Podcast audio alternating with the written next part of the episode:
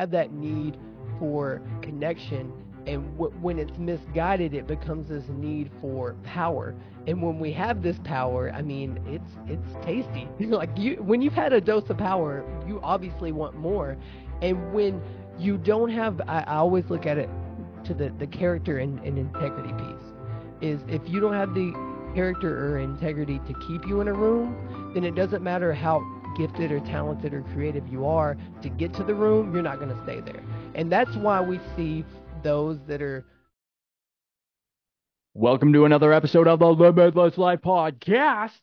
I'm your host, Kyle Smith, and if you have not done so, hit that subscribe button so you never miss another podcast. And if you love this podcast and you want some more tips and tricks on how to improve yourself, go ahead and subscribe to my YouTube channel. There are a ton of instructional videos there. You can find the links down below. However, our guest today is men's mindset coach himself, Red Wallace. pew pew pew pew yeah.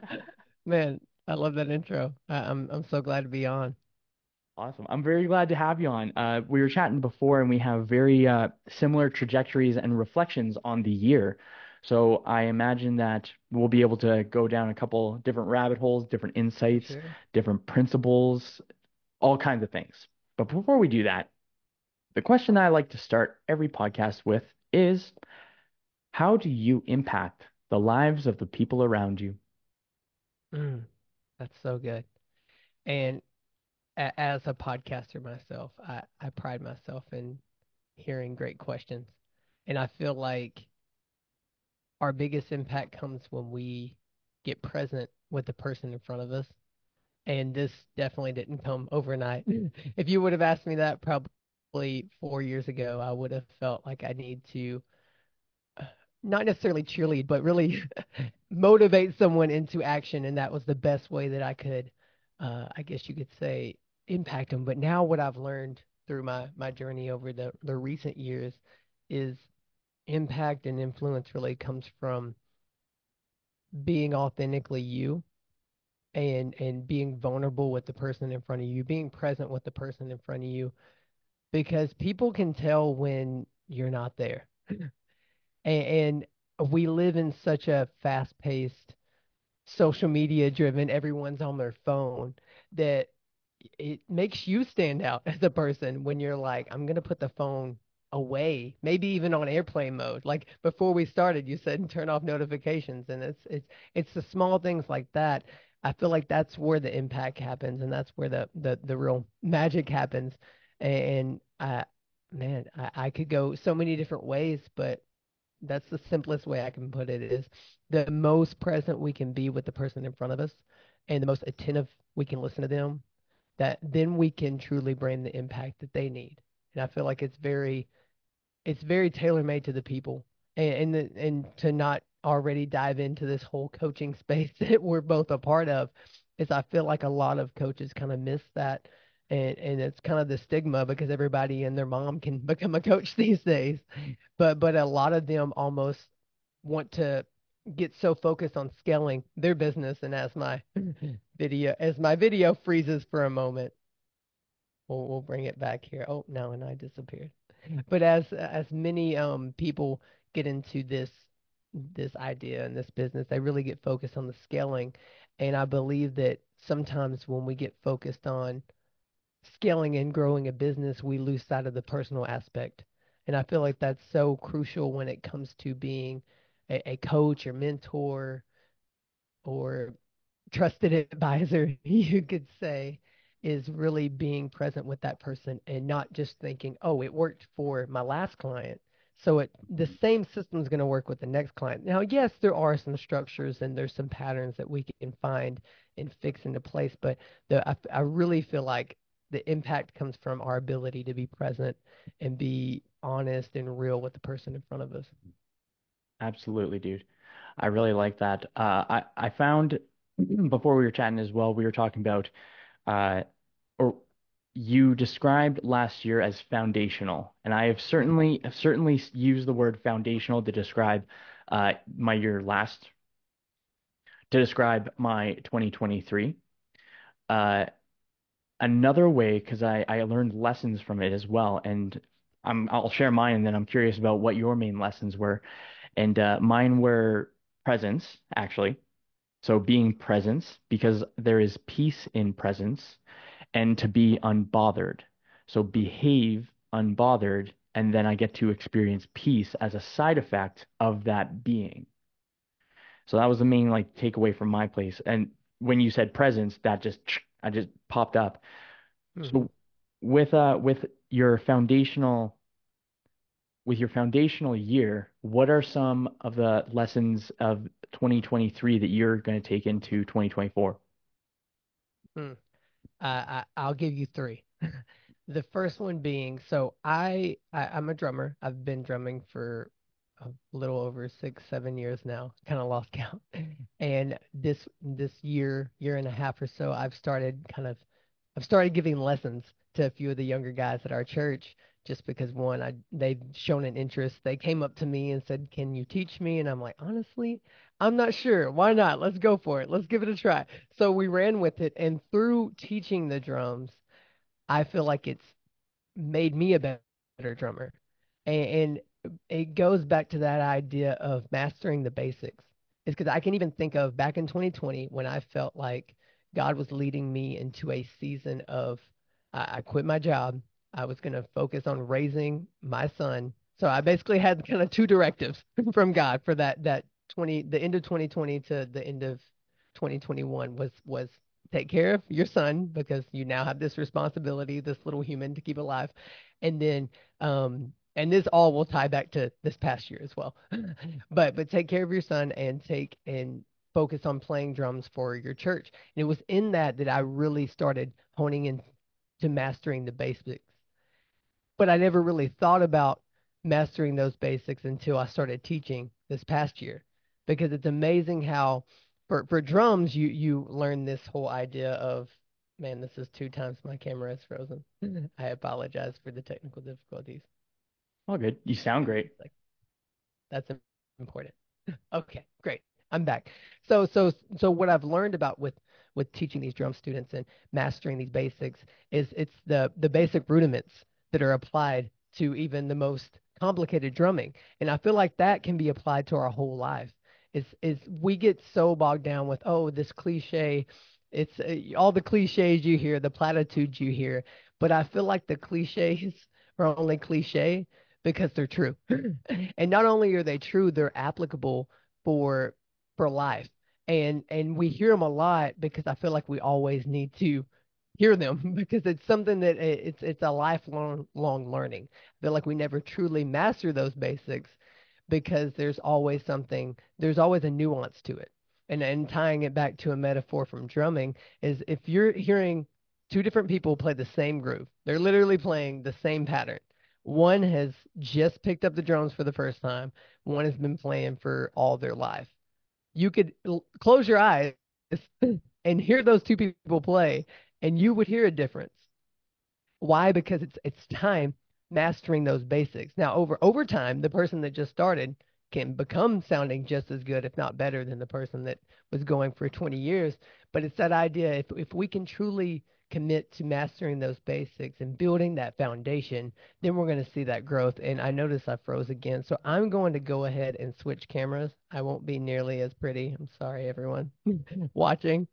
Um, there we go. Not nearly as pretty as my other camera, but it's going to aggravate me if I keep seeing myself Fair. freeze. So we're going to run with that. But yeah, so that first one being mastering the basic. And then uh, I think the second one is again going back to that that vulnerability piece.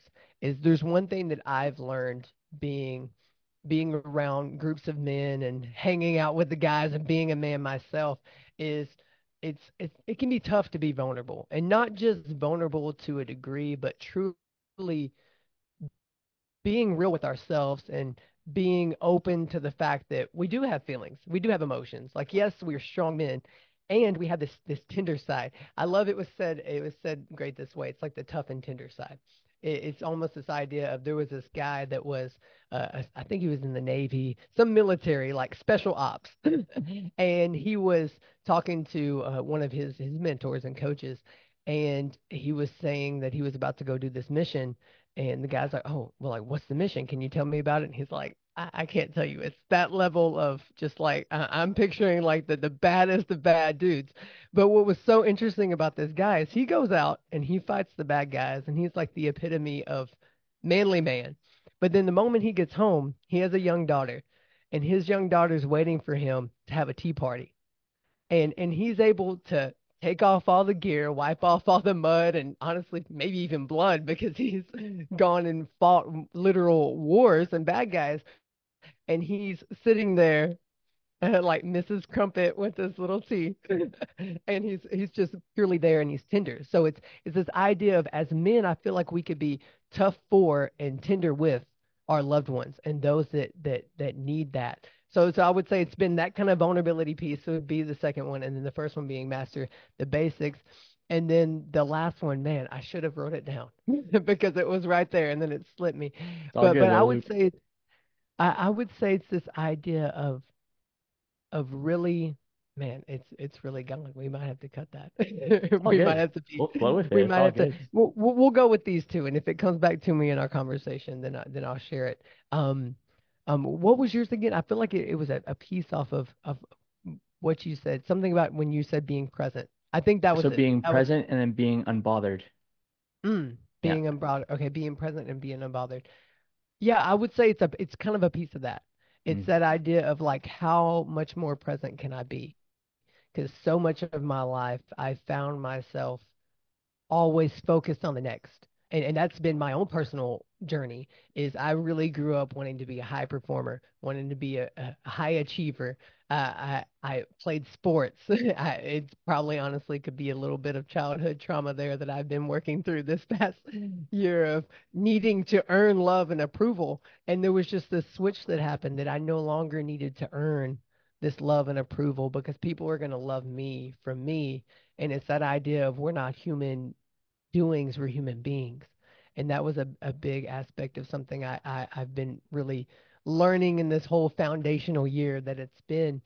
And it's it's really that idea. And I another I try to always share stories with things.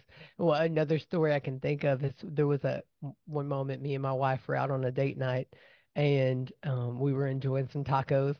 You know, if you're from Texas, you, you get it. Street tacos, Tex-Mex. There's there's nothing better. I, I'm pretty sure I probably had the barbacoa. That's probably my favorite kind of taco. Um, I'm definitely a meat eater. Sorry for all the uh, vegans. No, no offense. I just I just love I love meat. Um, but that's that's just the Texas boy me, I guess.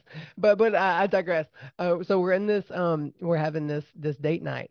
And I, I, of course, for whatever reason, I'm on my phone because someone's trying. I'm trying to book a future podcast guest, and my wife was telling me a story, and then all of a sudden she got quiet, and uh, I finally look up from my phone, and she's just silent, staring at me, giving me the look. Uh, I'm sure you, any any of the people watching you, you know the look well.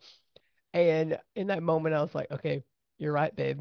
Uh, I'm I'm not present right now. You take my phone. I can't even can't even trust me in this moment. You take my white wife, my phone, and you take this and you put it away because I want to be present. But it's yeah, it's that idea of like how much more present can I be in a moment? Like it really can wait. The task, the to-do list, the overperforming, it can wait. People, and I've learned this too, being a father of two now, is it's that idea of it's so much more than acquiring another thing. Like like the beauty of ha having children is they don't want the next shiny toy. Like yeah, they might want it for a second, but truly more than anything, they want your attention. And I feel like that applies to everyone that we come in contact with. And it goes back to that piece of if we really want to make an impact, because that's a big part of my life, is I truly want to do something bigger than me. and, and with that piece, it's like how much more present can I be? So yeah, how, how can I be embrace vulnerability, that tough and tender sides of me? Um, Mhm. how can I master the basics? And then how can I be more present? That's kind of the three that I've learned from this year. Those are some good takeaways and awesome context with great stories. Appreciate it. Yeah, that was awesome. That hit a lot of good ones. That's cool, man. Yeah, for for presence and being unbothered, uh, I for m more context on my end, uh, I found that when I found that I've been aiming towards turning life into a meditation where Hmm. whatever I'm doing at this time, I'm within this room and I'm speaking to one person. There's no one else here. And then whoever needs my attention will have it afterwards, but I'm still present at this moment, right? And turning turning life into a meditation has brought in a lot more uh, fulfillment.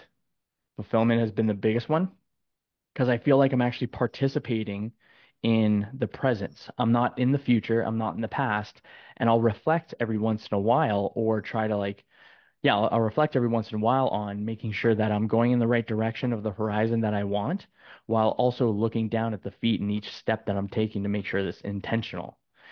And having that duality, that contrast, I think has been able to just bring such a looseness into my day-to-day being that I've found that the hustle and the bustle, I, I, I coin it like this, a harmonious hustle.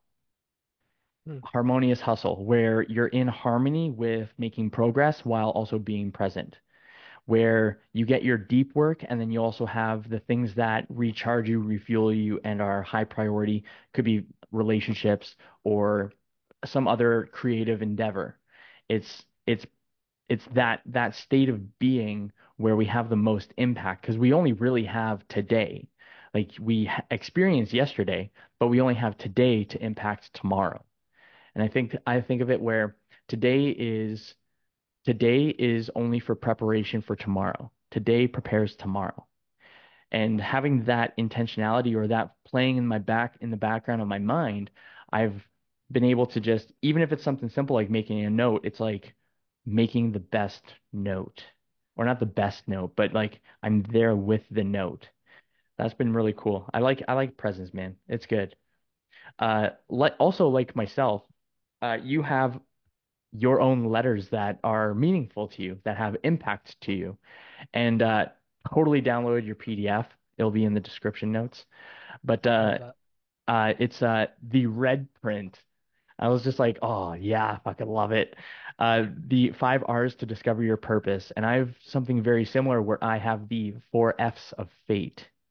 And I Hmm. define fate as uh, the behaviors that we partake in today and reflecting on the behaviors that we had in the past is an indicator of the future that we're going to experience. Hmm. So the four F's for myself starts with fitness, then finance, fellowship, and fulfillment. And I don't want to speak on behalf of your R's. I could totally go in that, but share share your principles, share your philosophy on that because that immediately stuck out. I'm like, oh, he has letters too. I love it. I love that you mentioned that. Yeah. And honestly, I feel like that's gonna possibly be my first book that I finish writing this year. Definitely Awesome. one of the big the big goals. Uh, but yeah, so the the red print, the five R's, and it's it's it's basically six R's, but but there's a, there's a difference in that six R. And I mm. would say first off, even coming up with that idea of red print, it goes back to my faith in in Jesus. And when you're reading the Bible, when when Jesus spoke, it was in red. It's in red print. And and mm. I feel like me as being a, a follower of Jesus, I, I want to really encapsulate living like Jesus. So so then there's like that little that little small tweak in there. But as far as the R's, as I I, I really feel like it was definitely a, a download from heaven when I got them because it really became a journey in itself. So I'll quickly kind of go over what those those R's are. The first one being recognized. And it's this idea that before we can really see results, before we can really change the life and get out of where we currently are if you're in a state of stuckness or and you're just in a state of uh, being in where you don't want to be, where you're not in alignment. I feel like w- when we recognize we become you become aware that your current situation isn't fulfilling your goals or your purpose or your interest. And, and I really feel like that's an important place to start is we really have to dig into recognizing where the where the disconnect is, where the misalignment is and then two would be we reorganize you you you feel a sense of confusion and upheaval as you contemplate making a change but it's when we start to reorganize the way that we see things and that that can be that can be like I, look at it like this because the way that you you see and speak your world is the way that you will think and that's the way you think. And when you think from a fixed mindset opposed to a growth mindset, you're always thinking that I was born this way, it's always going to be this way. But then on the flip side, with the growth mindset, you believe that there's always an opportunity to become new, to mold something new. And, and, I could really dive into that one even deeper. But but then we go into the next one, which is rediscover. And I think this one's beautiful because I have an analogy that that I heard from a, fellow, I think he's a mentor, a coach out there that I really have grabbed a hold of too. And it's this idea of when Michelangelo made the David sculpture out of this huge piece. You've probably heard you've probably heard it. You know where this is going. And, and he made this beautiful sculpture. Like, I mean, if you've seen the details of this thing, immaculate, wild, how someone could do that out of a huge piece of rock. And they asked him, you know, how did you how did you do this? How did you make this beautiful piece of art, this person out of pretty much nothing? And he says it's simple. I, I chiseled away the pieces that weren't David. And I feel like as coaches, as mentors, that's our, our job there. Is uh, our our job is to chisel away the pieces of, of our clients or the person in front of us to to then leave and expose the person that was in there all along. And I feel like you can do that as well, self discovery, but it's definitely much more helpful if you have someone like Kyle or myself that really want to help hold that space for you to do that. So, yeah, it's rediscovering who you were created to be discovering that person that's been here all along. And then from there, then we can be, begin to rebuild. And this is the beautiful part. It's like it, it, it's it's it's and it's probably been said. It's not the becoming, it's the unbecoming. But then mm-hmm. after the unbecoming, then we can truly rebuild, and, and we rebuild those behaviors, those habits, those structures of longevity. And I feel like that's where and this is where it's different from a lot of people out there. There's a lot of people out there, and even those that want to do it alone, is they start on the rebuild phase. And especially, I mean, beautiful time we're talking as we're about to go into a new year. And what does everybody have? A New Year's resolution. They have a new goal. They have this new thing that they're striving to. And and they, they go after it. They're so happy about it in January. You go to a gym in January and you have no space because everybody and their dog and their mom is in there trying to get fit. But then you stay a few months and it, the, the the numbers go down and down and down and and I've always wondered why why is it that way? Well, why is it that way? And, and I think it's because we didn't first reorganize. We didn't we didn't first recognize. We didn't first reorganize. We didn't first rediscover the us bes- behind all of the nonsense that we may have been told that we were going to be. And then once you're rebuilt, then then the then then the next the next of the five R's is refine. And this is a really beautiful aspect too, is because I really picture like a blacksmith sitting there refining a, a piece of metal, and that's where you really need that community. That's really where you need those people in your life that are going to say, "Hey, you're doing a great job in all these areas, and you've been crushing it. Here's a few areas you can tweak." And I feel like this is another area that a lot of people miss is because I mean, I've been a part of coaching groups or mentoring spaces and sometimes the the further away, the further the gap is between the person that you're learning from and you, it, there can be this disconnect. But then when there's that community on the in between, you find those people that are basically your peers, and they really become an iron sharpens iron type of thing, and and, and it's a beautiful thing. So when you went through those five R's, then you get to the secret sixth one, which is the one everybody wants is is the results. Everybody mm. wants the mm. results, but before you can even focus on a result, you have to first first focus on, on all those other things. And I think that's why I, I I tend to push back against this idea of making goals, and, mm-hmm. and it sounds crazy. And I mean, I I understand the concept of making goals, but the thing for me is is I think that a lot of times goals are a little bit misguided because when we reach to something that's huge and lofty, which is important, I'm all for dreaming the impossible. But but when we set it set a bar so high that, that it, it seems like it's unattainable, when we don't reach it, then we're like, great, I guess I'm a failure.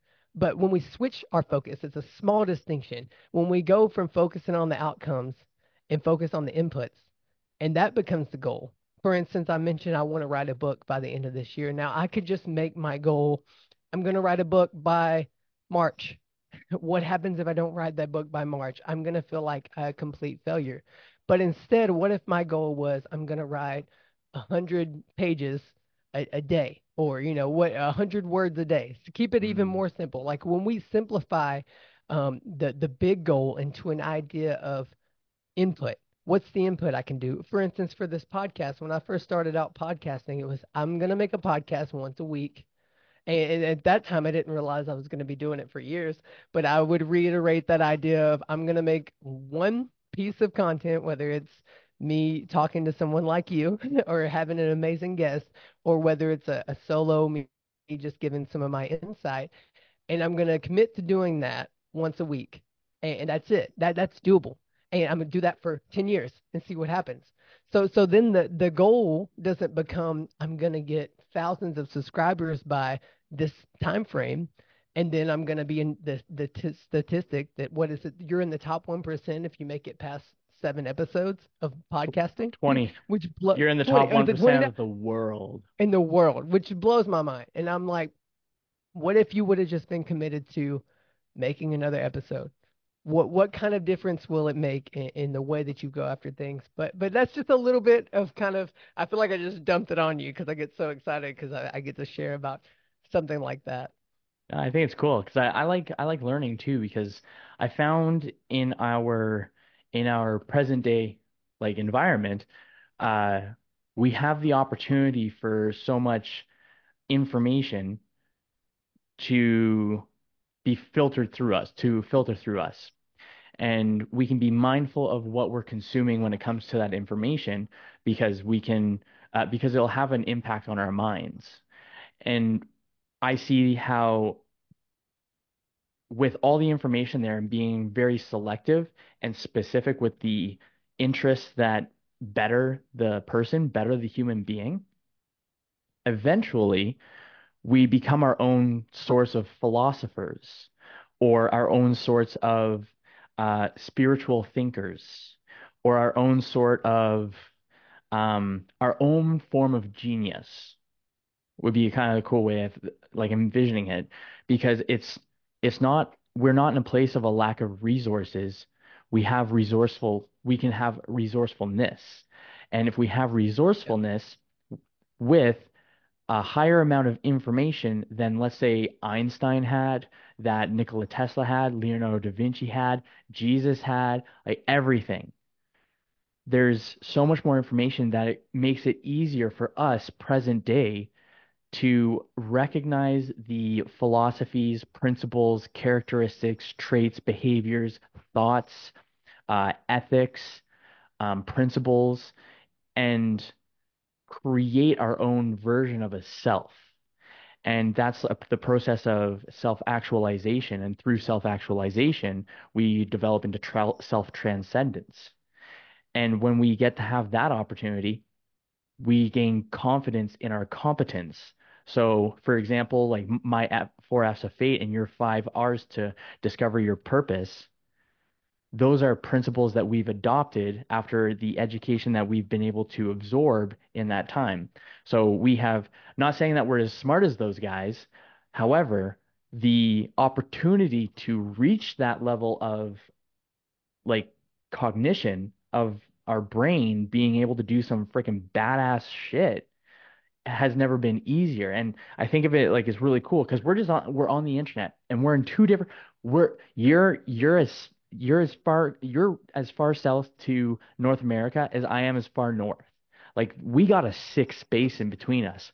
But if you look at the times when it was Florence in the like uh, 1400s, 1600s, you had Leonardo da Vinci, Michelangelo, uh, Machiavelli. You have all these different characters that were brought together through the same creative thinking and hmm being able to take I, I understand the excitement because these are things that have been able to impact you. And then you get to uh, confidence through competence be able to teach others. So going back to what you were saying about drumming going back to the basics you've developed a philosophy through the basics. Now hmm mastering it is your ability to teach others to uh, adopt and or amalgamate aspects of yours to contribute to theirs.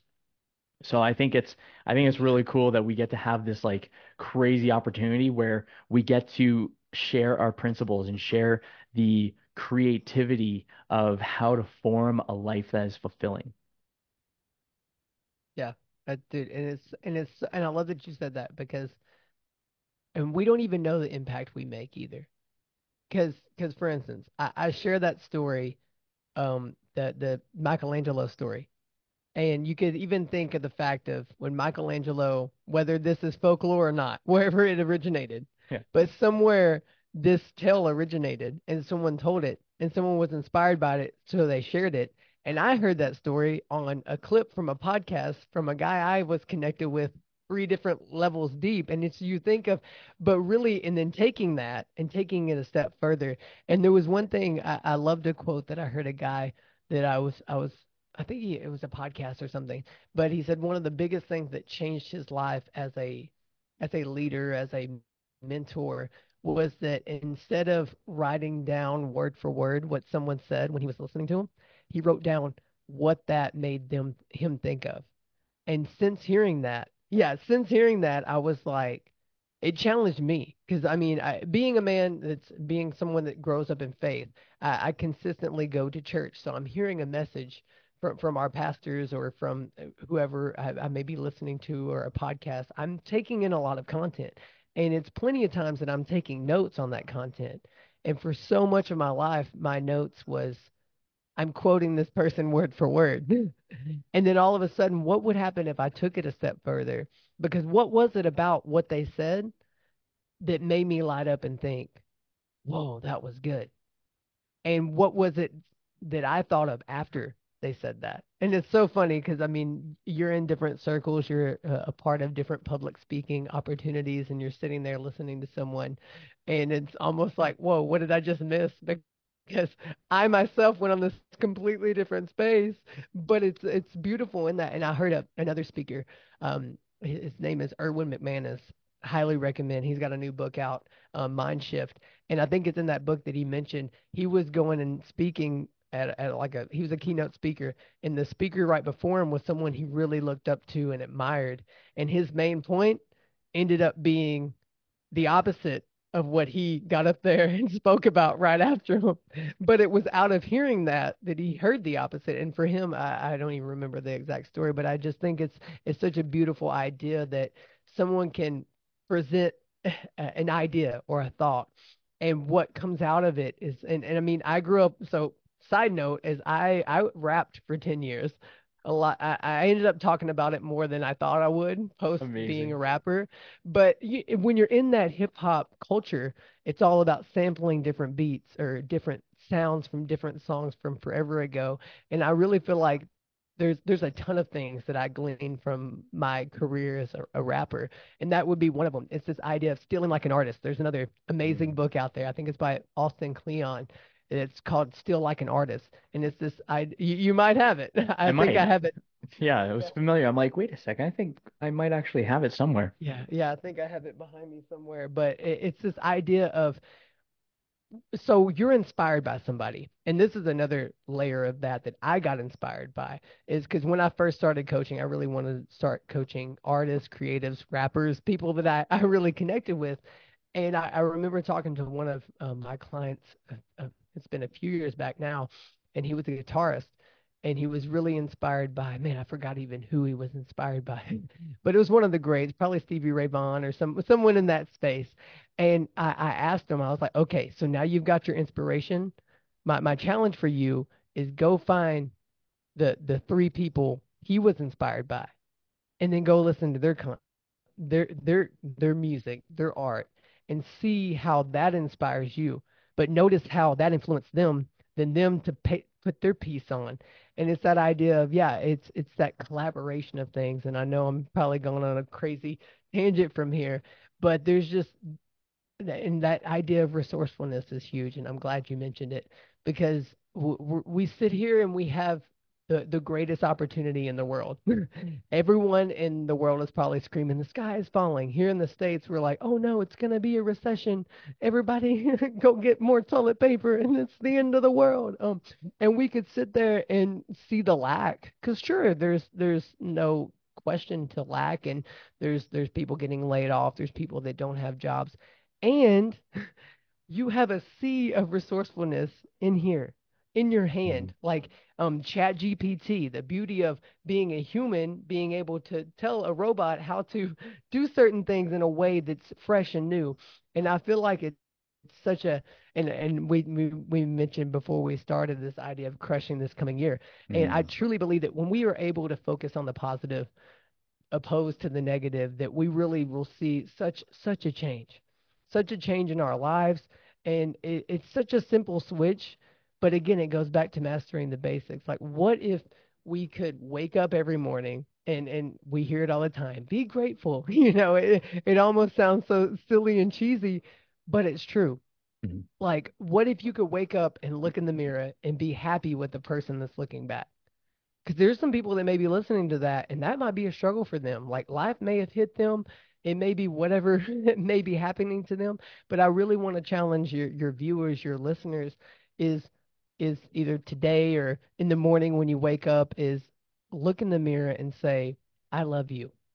Mhm. You you you were able to do great things. Don't don't look at your circumstances.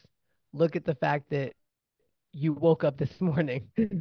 that in itself is a miracle. And, and there is so much to be grateful for. And it's out of our gratitude that we will start seeing miracles in the mundane. Dude, mic dropped in. A couple of thoughts that popped up on there uh, with the gratitude part because it's fresh in my mind. Uh, I, I I've definitely noticed a large amount of gratitude where I'm seeking gratitude. I'm hmm not just passively waiting for gratitude to happen. I am seeking out gratitude. And um, that's that's something that I really like, and I paraphrase it, but I got it originally from the the old tortoise Owe Uwe in uh, Kung Fu Panda, and he said that depression is living in the past, anxiety is living in the future, but to live today is a gift. That is why it is known as the present. Yeah. And to Come be on. grateful for that gift is to seek out gratitude rather than, I think abundance is involves active participation, while scarcity Yeah. involves passive participation. I think that's a pretty neat one. And then uh, another thing that uh, another thing that I wanted to loop on was the ability, the power that we have in our hands. Yeah. You mentioned our thoughts and also our phones. And something that I like to remind myself of often if I find myself doom scrolling or just like really in the rabbit hole of just like, I don't know if I can detach myself from this. Oh, dude. Uh, but uh, I think of it where uh, at the time where he was emperor, Marcus Aurelius, when he was emperor and he was the philosophizing emperor, the Stoic emperor, at the time, and he was also known as the last of the five great emperors. So after him, Rome just shit the bed.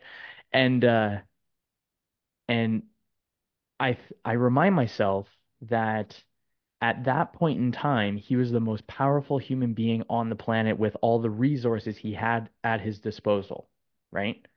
He had his mind. He wrote all the time. Like Marcus Aurelius Meditations is an amazing insight into the mind of an emperor Yeah. that wanted to be a philosopher, but recognized it as a duty that he had to uphold to be the emperor because he knew it was for the greater good. Um, but when I think of him as an emperor, he was known to practice temperance. It's one of the four Stoic virtues: temperance, justice, wisdom, and courage. And so he would practice temperance, and temperance is self-restraint. So he wouldn't accumulate more stuff. He wouldn't even wear the the robes of an emperor. Uh, when there was a time where uh, Rome had debt, he sold the palace's stuff instead of raising the taxes.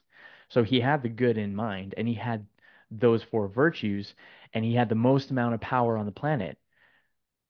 We have more power in our hands than a Roman Yeah. emperor had at the peak of the Roman Empire, but we do not practice the temperance to use it hmm responsibly. Yep. And it's just freaking gong show. And something else, one other thing that you mentioned, I'm just like looping up like a couple things.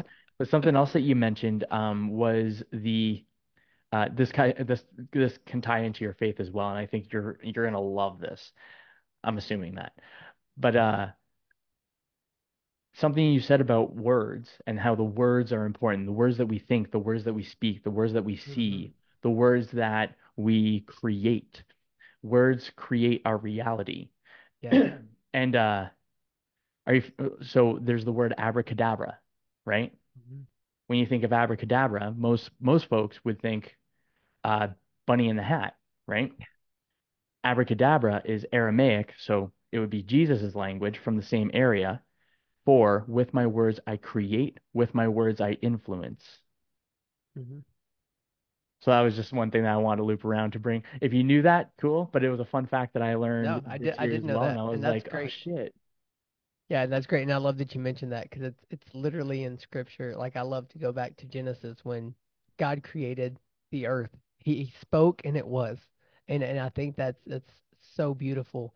And it's even in that I I was recently studying, um, is this idea of when God created the world, He created uh, three different levels of creation. He he created creation, which was you know the the the sun, the moon, the stars, the grass, all that we see like we live on, and then he created the creatures, which was you know like animals, birds, dogs, all that stuff. Then he created creators, and it was in that he he made this thing of delegation. Because then when he created us, creators, he gave us the ability to create things that create things that create things. And it Mhm. goes back to what you mentioned like now we sit in a thing that's perpetually creating things to create things. Yet at the same time, it's also the ultimate distraction. And, and if we can get a hold of that and have that temperance, like you mentioned, then what what truly could we do with the power that we wield? You know, because it's even it's like the what is it, Spider-Man with great power comes great responsibility. And mm-hmm. but it's just oh, it's such a good thing. And and, and that kind of ties into another aspect and virtue that I think of is this idea of of generosity even. Because it, it's so beautiful when we commit our life to something bigger than us. Because, like, yes, it is great. Personal development, self help, all the growth, I get it, and it's amazing. But but I, I like to I like to push back on it to a degree and say, what is all this personal growth and self development if you don't, don't have anyone to spend it with? You know? and it, like you spend your time with because it eh, like and, and we see it so much like i've seen huge success in business and they may have a hundred million dollar business but their marriage is in shambles and are they really rich and it's that idea of like redefining wealth uh, a, a, guy that i had on my podcast he his tagline was money ain't wealth and i love that because it's this idea if we get so wrapped up in the the material possessions that we have, then we get into this space of always needing more, and we're we're trying to fill a void that the human connection, that a connection with the higher power. For me, it's God, and I truly believe that that's a very important aspect of things. But we were created to connect, and we we we were created to create. But creation by itself will never fulfill us fully. Like, yeah, it will for a while. Like, don't get me wrong. When when I would make a great song back in the day, I'd be like, man, I did amazing. I love this song. It makes me so happy. It it's everybody's bobbing with it. But then all of a sudden, I'm like, great. Now here's another one. Got to make a new one. And we're always chasing for the next thing. But what if we we got into this space of contribution? Like, what if we got into the space of connection? Because when we have the connection and we have the contribution with the creation, then it's that beautiful, it's that beautiful mix of things.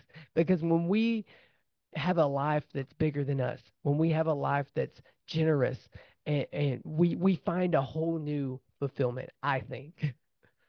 I I definitely agree with that. I very much agree with that. I think um, generosity. I think uh, well, I I look at things as an exchange of energy. So if we're paying for something, we're receiving something. We're paying for something in a way so that we can receive something in correlation or to match the value that we see. And I think we can be generous with our time, which is probably the most generous that we can be. No matter what the dollar amount is, I think that what we what we spend our time on is an indicator of our highest priority value. Mhm. And if uh, and if we're generous with the time and then connecting and collaborating and brainstorming and creating, I uh, I I totally think that uh, well, I think of it as an indicator of uh, survivability as well. Because Yeah. I mentioned before, like I'm not I'm not I would be considered I would consider myself more of a spiritual person than a religious person, but I'm also not silly enough to think that I know what is correct and incorrect. I will adopt what I believe to be useful for the mission. And my my mission is in alignment with yours. And then I think it's important to say recognize that the source of the source of is less important than the backing behavior and the intentionality. And I think that because I feel like an intuitive pull towards doing what I do. And I believe that you also feel that intuitive pull as well. But the sources of where we think of it can be different. However, the way that I organize my kind of three brains is that there's the human being, the animal being, and the higher being. So there is definitely a version of us that can progress and pursue. And then it, I think it all comes back to that generosity and to that, to that creation. Oh, and how I think survivability sticks in is if you look at the universe, it's ever creating. It's ever creating because we're expanding. And th that that which is alive is always creating because the priority to surviving or to the the priority to creating is survivability. And the only reason or the only way that we cannot create is if we kick the bucket. But we have the opportunity to create before that point. And being able to think of it where creativity is discomfort is the opportunity to foster the most creativity, where we're trying to resolve a problem that we've experienced we find a creative way to get around to solving that problem, then we get to recycle and repackage that problem that we solved to be able to help others. And then we just reiterate, reiterate, reiterate, reiterate. I think, uh, yeah, I think the the common denominators. Actually, I'm curious over your thoughts because I think you're the first person that's actually been more like a true like good vibes freaking believer. So I'm curious on your thoughts on my thoughts. But uh I think of oh, where was I going with that? So with the abundance, with the generosity, right. I think that there I've observed that I think and I think that there is only one difference between uh, whether or not someone is religious or spiritual. I think spirituality also fits in there, or philosophy, sorry, religion and philosophy, or theology and philosophy. Both have the same common denominator. Don't be a piece of shit human being. Yeah.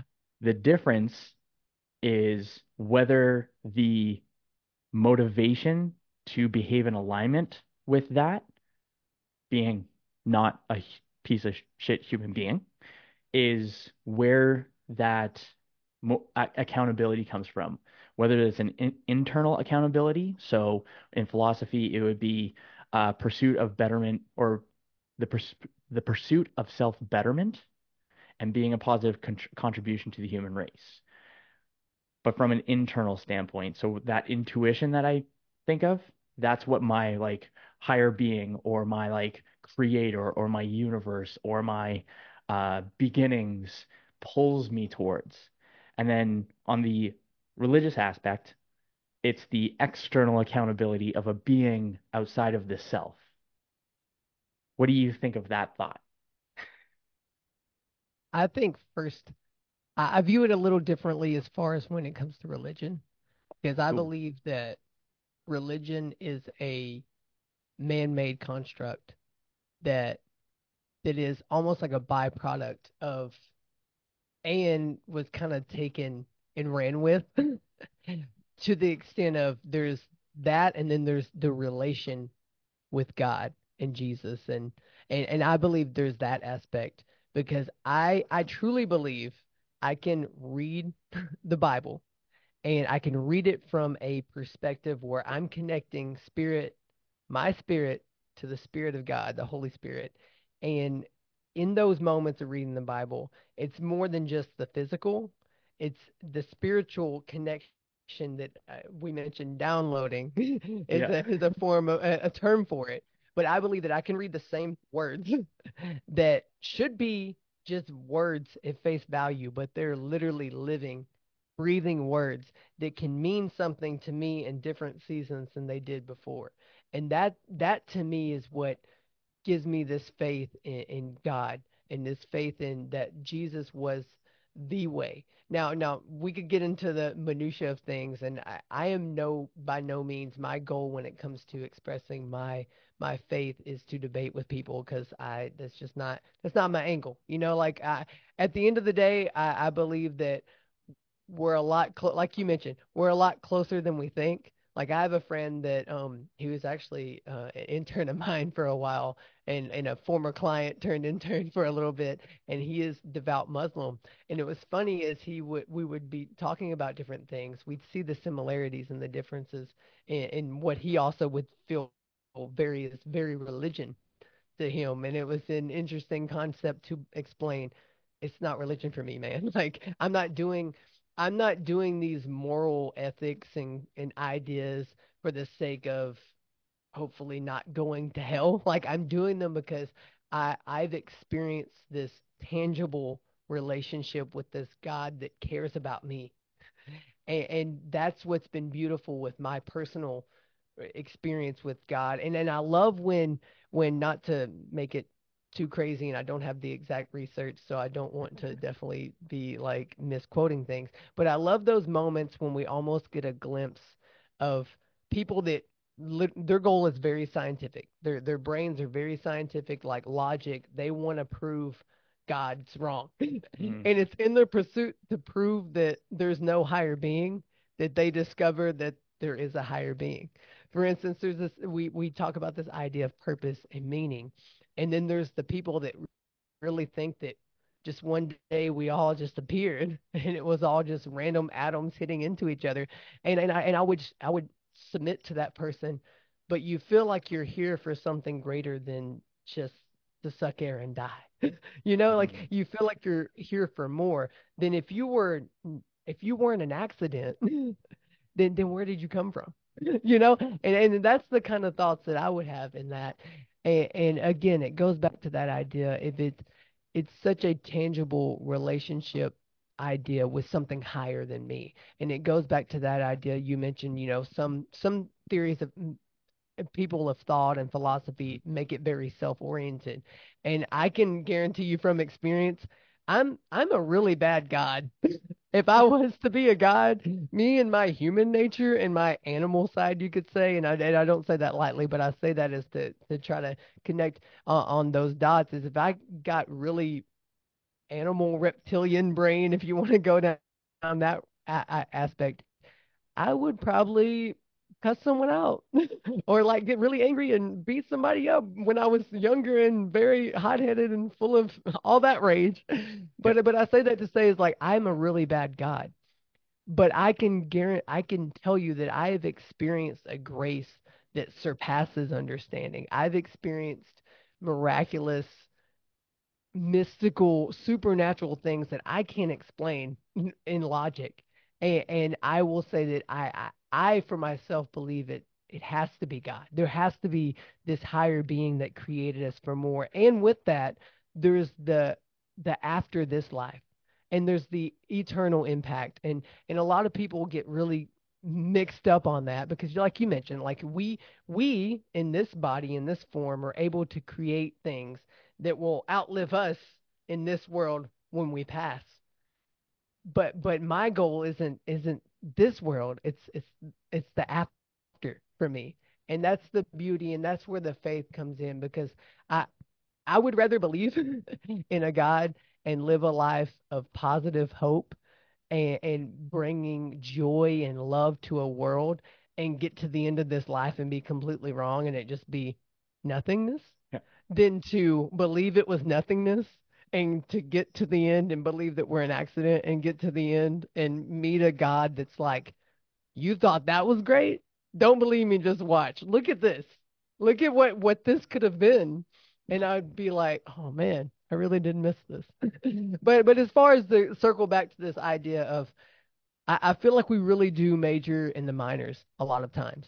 And and I feel like that's why religion and this idea of Christianity is is in such an uproar now is because I feel like we've we've we've became more like our enemies than we have like the God that we serve. When when it becomes hateful and and a pointing and a judgment to the point of you're not reaching anyone speaking this way.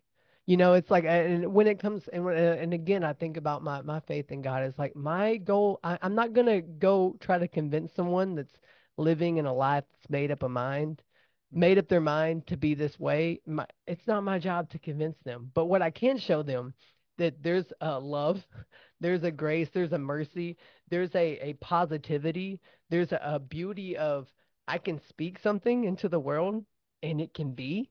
and and it's crazy to think about those things and seeing scientific research back that to a degree and you're just like you know I, am glad you ca- I'm glad you caught up and I and I don't say that arrogantly but I'm just like it's it's beautiful for me because I feel like I, I have both logic and the supernatural and and if I'm not careful and I lean too far one way or another, I can get real woo woo. I can get real extra extra spiritual to the point where it's no good for anybody. And I can also, if I'm not careful, get very logical and try to logic my way into explaining certain circumstances to the fact of, because I can remember early in my faith of God, I'd be like, well, no, that happened. It was coincidence, but also it's because this, this, this, and that in the physical, logical realm happened. And, and it's such an interesting, interesting place to be. That's cool, man. That's a great share, dude. Uh, it's it's interesting. I actually uh something that you mentioned, or I, I've observed, it was something you mentioned. Just click this thought. But I think that there's also an emphasis on how people look compared to how people do. Hmm, And good. I, I think that sometimes, because you're going to have people all over the place where there's a net positive or a net negative contribution to whatever particular tribe that you're a part of. Yeah. And uh, I find that the I find that when you take a step back to be able to observe behavior and intentionality behind the behavior, then Yeah. you can see what someone truly believes. hmm And I find and I found that some folks will adopt a banner, and I say banner specifically because we are Yeah. bound to the banners. We are bound to we are bound to defend the banners that we are bound to, we are obligated to defend. So if we are not selective with our, so oftentimes I think people will have a banner and they will defend that banner, but not in a way that correlates with how that they believe or with the principles of that banner. So some people have a pseudo morality rather than a true hmm morality where they want to look good in, and with that pseudo morality perceive themselves to be holier than thou or Yeah. better than their friends because they are attached to this particular banner. And I think hmm when when we are confused by or if we have enough information to be able to say, okay, I understand that these are the principles of this belief and how the way that I'm observing this person beha this person's behaviors, those do not line up. I believe that that is a pseudo morality to look good rather than do good, and then use that as a use that as a it would be a use that as a not a key, but a tool to manipulate reality around them. Yeah. And That's that's real. that's yeah, man. I think that it's interesting. That's why I think that uh, this is a really cool conversation, hmm and I'm very like I'm I'm like this has been a con like a style of conversation that I've wanted for a while and have thought Mm-hmm. thoroughly about. But I think that there is because you mentioned debate earlier, and Mm-hmm. I like the I think that there's definitely like knowing how to debate helps bring attention to what we have in common just as much as it can bring attention to what we Yep. do not have in common. Yeah. And having this conversation and having my perspective and your perspective, Mm-hmm. I'm like in such a fulfilled, grateful mood because it's Great. it's cool because it's like we're just conversing about Mhm. two t- forms of principles that are deep to us that help us help work as a lighthouse or a north star or a compass for us to be able to stay in alignment with the person that we wish to become or the person that we are drawn to become but Mhm. don't even know who the fuck that is yet. Yeah. And I think it's a very cool conversation to have in this opportunity, or this is an opportunity for that cool conversation for those two perspectives and finding where the common denominators are that help promote that generosity and that abundance compared to telling the people you're a piece of shit for this, this, this reason, you're a piece of shit for this, this, this reason, while also because projections are reflections. And Mm-hmm. anytime that we're pointing a finger at one person, there's three fingers pointing back at Yep. us. Exactly. So I, I was, this is a fantastic conversation and I'm very grateful for it, dude. It was Dude, awesome. like likewise. It's been great. And I love that you mentioned that too. It's that idea of and I feel like we're in very interesting times because we're getting the opportunity to break down some of those constructs that, like you said, was serving people who wanted that were I feel like they were well meaning at first. I'll say it this way. I feel Mm. like a lot of times those that lean towards in, in, in the in the Christian space we call it legalism. It's this idea of you're so focused on the law that you were live and die by by the law that you aren't able to see the person in front of you. You're not able to have the empathy to reach them where they are and to show them where they could be. And, and this idea of that, and also if you even study out the Bible, when Jesus walked the earth, he came to, I feel like he came to really shake up the the norm of the the Jewish religion, the the Pharisees they were called, and the Sadducees. These were like these l- religious scholars that like knew the law, and there was tons of laws. It wasn't just the the Ten Commandments we hear about. There was like two thousand plus laws, ridiculous, and, and it, it That's goes on the likes of yeah, it's it goes on the likes of not not eating things with blood in it. It goes on the likes of obviously tat, tat, tattoos. Goes on the likes of even cutting your hair a certain way. That was the whole thing. But again, and and, and when Jesus came, he wasn't a a neglect of the law. He was a fulfillment of the law, and he came to show that as humans, as we are, we can never live up to those standards. So therefore, God came down and fully became human to experience, to have the empathy and to experience the temptations, to experience the suffering, the pain that we feel in order to better connect with his creation and then ultimately be the the sacrifice that we couldn't be and it was it was Jesus' sacrifice and resurrection that fulfilled all of those laws to show that now when we live a moral life, it isn't as a duty to uphold or to be holier than our brothers and sisters. It's out of a pure relation of so much was sacrificed for us. Why would I not want to live this way? And that that's really the approach that I take in it. And, and yeah, it and I get really frustrated, honestly, being in the Christian space and hearing, like, even to the fact of almost not even wanting to say you're a Christian. and it's tough too, because like the idea, and I and I wholly wholeheartedly believe that the church is an important community when it's in the right space. when Mm. it's it's it's not a it's not a echo chamber of hatred or religion or or legalism. It's it's in a space of true community and impact. Like I, I love the local church that I'm a part of because we really we have a we our our doors are open to, to anyone, any any doubts, any faith background, we're open for them to come experience the love and presence of Jesus. That's it. Like that's our, our main mission. And then from there, we want to help them discover their purpose and, and make an impact to their communities.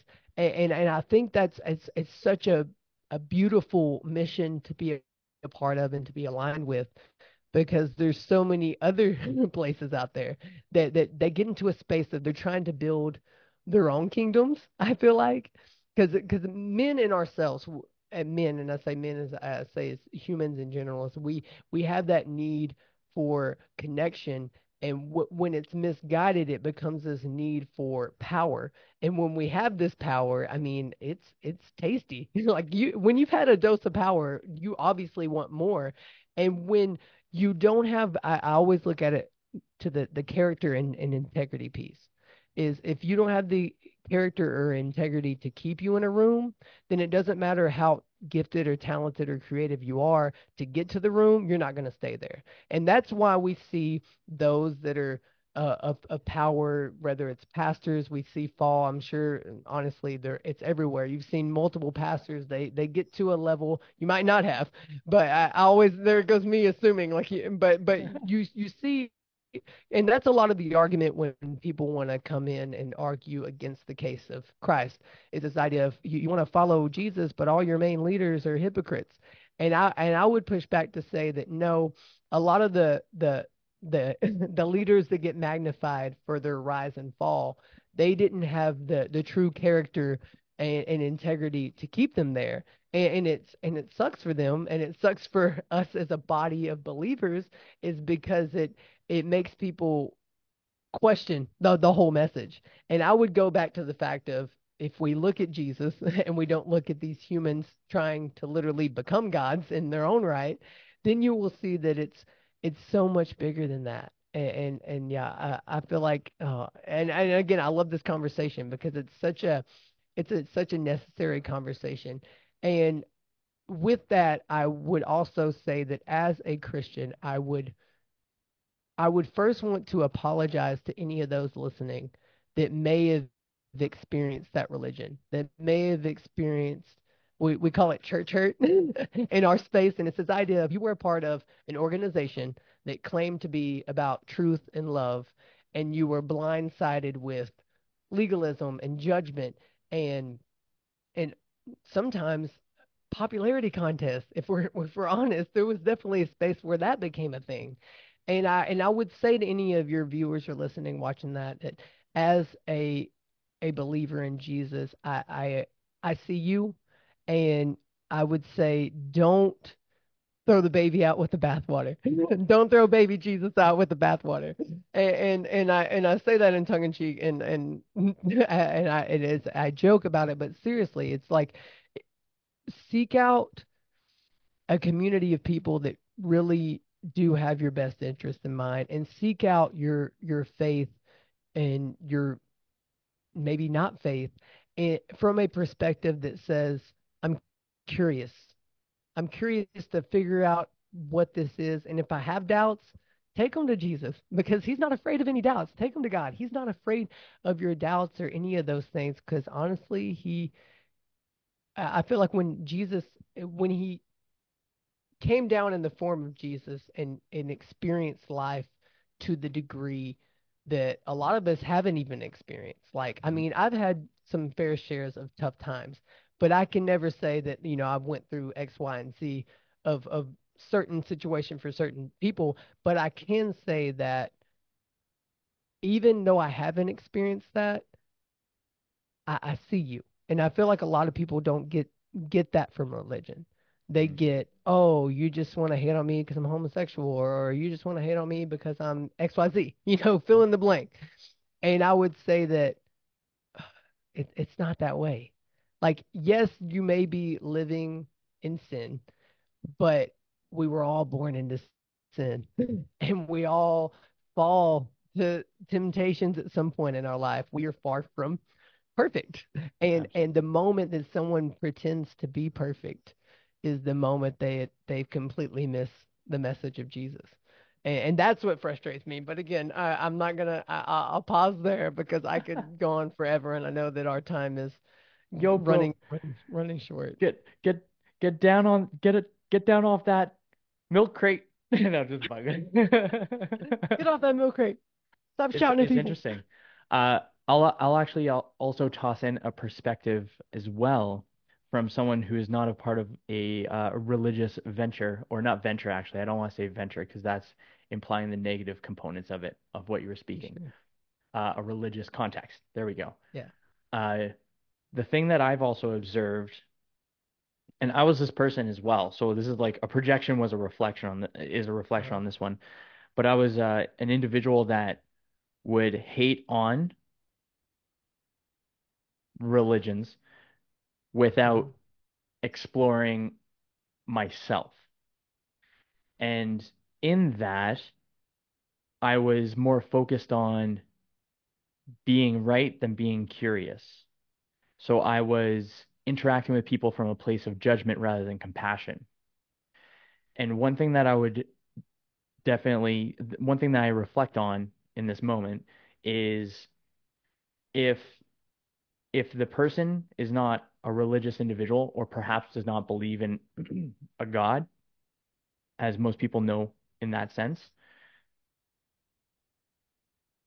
don't worry about the God aspect, but look at the principles aspect and observe and observe those things because there's some folks that will, or uh, myself as as well. This is all projection, but at some point there is hating on something that does have nuggets to take away.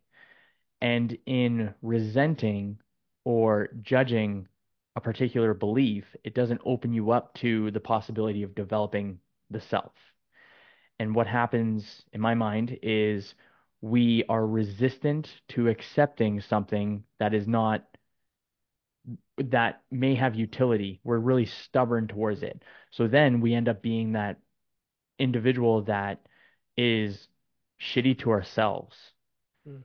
and living in a scarce mindset Yeah. or believing the stories that harm us rather than help us. Yep. So from my perspective of not believing in I have uh, there's only so many psychedelics you can do before you think that there's some sort of something out there. Like I don't know what it is, but I think I I like what Rick Rubin says where he's it's a universal consciousness. I like that. That's how I'll go with it. So sometimes it's hanging out at church, sometimes it's psychedelics, but I think that when someone can create, if not adopt, components that create the individual they wish to become and also behave abundantly, gratefully, generously, uh, and being a positive contribution. And uh, something that you mentioned earlier about uh, it was being tender as well as what was the other one for that one? Tough and tender. Yeah. Tough and tender. Tough. Yeah. So mine is savage servant. Mm. So my main mission is to is the persistent pursuit of self-betterment while being a positive contribution to the human race, a savage servant. And I stole that one from Bedros Keuilian. Uh, and I came up with this kind of thought process despite not having a similar belief system as yourself. However, I believe that we are on the same pathway, just two different routes.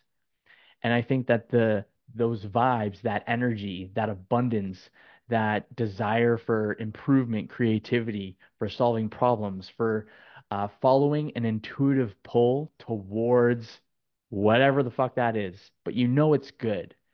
I think that it's less about it's no matter what, I, yeah, it's less about it's less about what you believe and more about what you do with the belief. I think that's a cool way of like swooping that all around. Yeah. And and it's like you said, we inherently know positive versus negative. Like if you were to, uh, they've done scientific studies. Um, Dr. Emoto, I don't know if you've heard of the the rice experiment. Have you heard of that? Perhaps go for it. Tell me about So it. so this this experiment, this this doctor, this scientist took three jars of rice, like cooked white rice, and one jar it, it said positive, one jar said negative, one jar said neglect completely, like as the control. And for I forgot the the amount of time that he did it, but he would, oh, I think he opened the jar. So the positive one, he would open it and he would speak positive things, affirmations, words over that. And then the negative, he would curse it out. He would just be like belligerent to it. And then the one that was the control, he completely neglect. And what they noticed was after the, the experiment was done, the positive one had fermented, had a, a sweet aroma. It like literally was better off after this time. The negative one had been like growing mold. It was getting decayed. But then the one that was neglected was the way with the the negative, but even more so. And, and and I think of it in that way is like we know inherently that positive and negative and even neglecting things completely all lead to a certain path and a certain outcome. And I think that aside, like you said, aside from what you believe, there's that. And then I would take one step further and say, I, I've really been wrestling with this idea of knowledge versus wisdom. Because when you know about something, you just know about it. And a lot of times you don't know it fully. But then wisdom is an intimacy.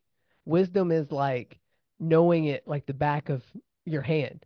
Like for instance, like the level that I'm connected with my wife, I have wisdom about my wife because we've been we've been together like you get it.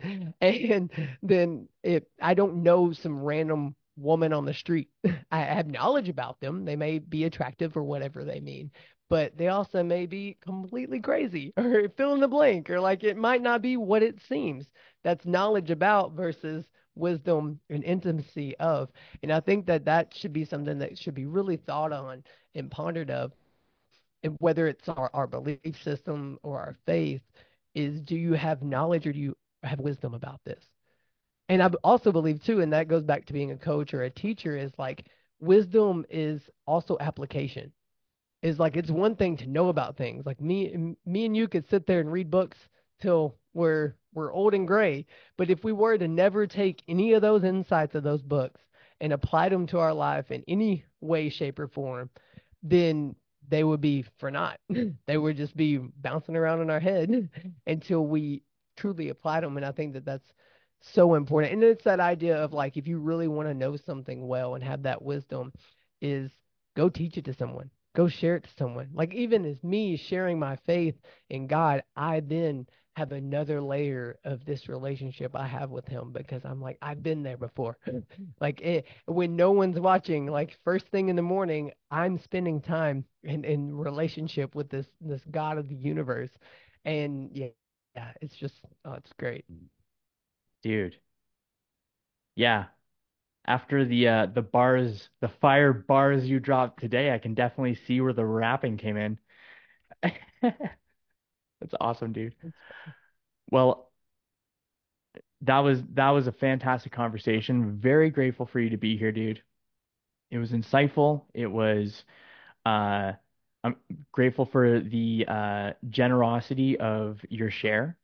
I uh I'm grateful that you shared more depth of your perspective into your uh beliefs and uh how you perceive religion as a collective and your religion in particular. I think that uh, you put a lot of depth behind it, and it's really cool to be able to pull that out of you and hear it. For sure, I appreciate it, dude. It's been an honor. Been been a joy. I can't believe it's already been what an hour and a half. I feel oh, like yeah. it's flown by. I feel like we could yeah. also just keep we could keep going, but I definitely want to value your time and I know my wife is with our two littles and I've heard them a few times crying and running around so I, I definitely won't take too much of your time. But yeah, I appreciate the the conversation, and uh, I'm I'm grateful for for you reaching out and asking me to be on your show. I, I never take that lightly, you know, because I know what it's like to try to connect with people and get them on your show. You you really want to put the thought and effort into having quality guests. So so I appreciate that. I feel honored and it's a privilege to be on a show because it's always I mean, you saw something and, and felt something and you were inclined to reach out, and I'm glad that we can make it happen. Totally. Well, I like to finish the podcast with two questions. Oh, uh, You know, I'll give you, there's three. I'll, I'll give you this one All right. because even though we've touched on a lot of stuff, I'm, I'm going to give it to you anyways. Is there anything that has to be said that hasn't been said yet? Mm, I want to think about this. I'll say a quick one, and it's just because it came to mind when you mentioned the bars and me rapping, was that, and this is more of a practical thought of encouragement to your listeners, or maybe even to, to you, is that I, I heard the quote that your next is connected to your now. And a lot of times we get wrapped up in wanting to arrive or make it or get to that next place but what you are doing now and who you're becoming and unbecoming now will be tied to your next. Like there's every season of my life is they just stack on each other. I, I from mopping table from mopping floors and bussing tables in a Mexican food restaurant to uh, rapping and developing communication came there and just being witty on my feet. I, I really would stress that if you don't despise where you're at. And it goes back to that presence idea, being present. Is like if you are fully present in the now, then you'll be so surprised that the lessons and the attributes and the, the pieces of you that you're discovering now are going to be things that you carry with on to the next season in your journey. Awesome. Uh, now we're getting into the last two. You ready, my friend? I think so. So set in the context, it's the end of your days. I love this one. You're surrounded by the people that you care for, the people that you love. What piece of advice do you want to pass on in that moment before you kick the bucket?